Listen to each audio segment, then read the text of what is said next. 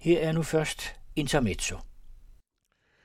Når valget står for døren, vågner vildmændene og forlanger det umulige af de mere fornuftstyrede aktører i det politiske miljø. Pragmatiske hensyn må vige for det reneste rene, ellers er det snart nat med demokratiet.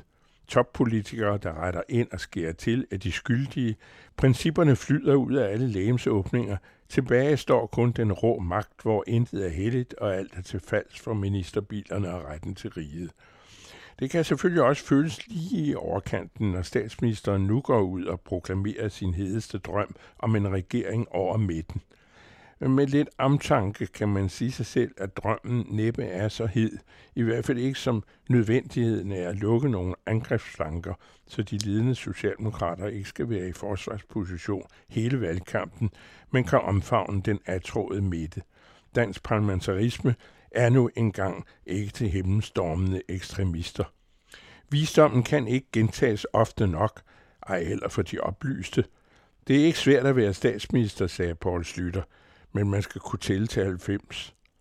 Valgkampens utallige tilkendegivelser i modsætning til gamle dage, hvor det hele gik lidt mere langsomt, bestemmes i takt med vælgerundersøgelserne, fornemmer den forstandige politiker momentum, gælder det om at understøtte tendensen ved at fremhæve noget, som dette momentums folkelige underlag gerne vil høre om.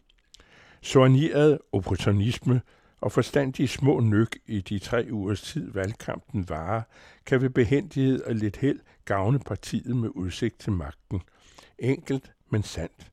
Det gælder om ikke at sige mere end højst nødvendigt, Sidder man først i sadlen, er det overkommeligt at få gennemført ting og sager, der kan minde lidt om et eller andet, man vist nok engang troede var det rigtigste. Er man som statsminister omgivet af folk, der har det på samme måde, kan man udvirke det ligefrem storartede, der oven i købet kan være langtidsholdbart, om end ikke i al evighed. Min sjæl, hvad ved du mere? Man skal ikke rute med løfter, ej heller med sandheden, men så vidt det lader sig gøre, holde sig inden for de mulige grænser. De værste og de farligste for demokratiets fremtid, ikke for at nævne navne, men det er typer som den konservative, uheldige held Søren Pape, der ikke kan skille en karibisk tastenspiller fra en ærlig jøde, som med bøgede metaforer gør sig klog på Grønland og hævder, at de undrende grønlændere bor i et uland, hvor de voldtager deres børn og drikker som dybhavssvampe. Pape siger, at han siger det som det er, hvad det ikke er, og slet ikke som han siger det er, Uanset at det givetvis er korrekt, at mange grønlænder har problemer de lange, mørke vinternætter i deres bundfrosne Afrika. Bare ikke på den måde. Og problemerne hverken kan eller bør håndteres af en demonstrativt uvidende aflagt borgmester fra Viborg, der ikke engang har givet sætte sig ind i definitionerne på et uland eller klimaet i Arktis.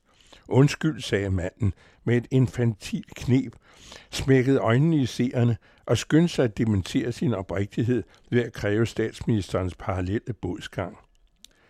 Den straffede Inger Støjberg, førhen perleveninde med Pape, siger også tingene lige ud, siger hun, og altid sandheden, siger hun, men glemmer i skyldingen, at hun eksempelvis sagde nej til forsvarsforbeholdet, hvad hun jo dengang sagde, fordi hun var næstformand i Venstre, siger hun, og altså ikke sagde det lige ud, som det var, men løg som en galopperende nordjysk hest.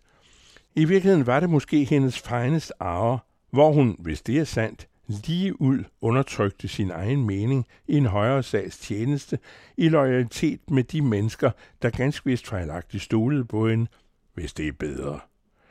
Uden at gå Støjberg for nær, tegner hun et selvbillede af en politiker, der ikke udvikler meninger baseret på moral og indsigt, men snarere fremturer på vegne af et ambitiøst og fordomsfuldt jeg.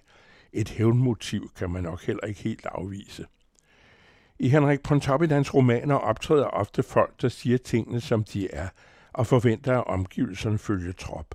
Det gør omgivelserne i førstningen, men vender sig snart for sandsigeren, der til sidst stiller uforsonlige sandhedskrav til alt og alle, og Pontoppidan lader dem derfor gå til grunde. Al den hensynsløse falske oprigtighed er ikke til at holde ud. Pontoppidan aftegner her de tidlige politiske hedsporer, for hvem kompromiset var et nederlag, og for evigt disse tragikomiske skræmmebilleder lænket i egen vilfarelse. De havde nok formatet, men henført af sig selv gik de under. at det format er Pape og Støjberg ikke.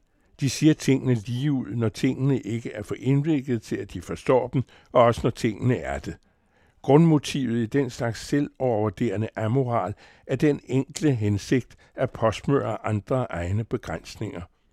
Dem forsvarer de ved at fremstille deres uvidenhed lige ud, uden omsøb, såsom at Grønland er et uland, topskattens afskaffelse gavner, og jeg gjorde det for mine piger, selvom der ikke var nogen piger at gøre det for. Bondefangeri, for at sige det lige ud. Det var Intermezzo, som I kan høre her på den anden radio hver uge og læse information om fredagen.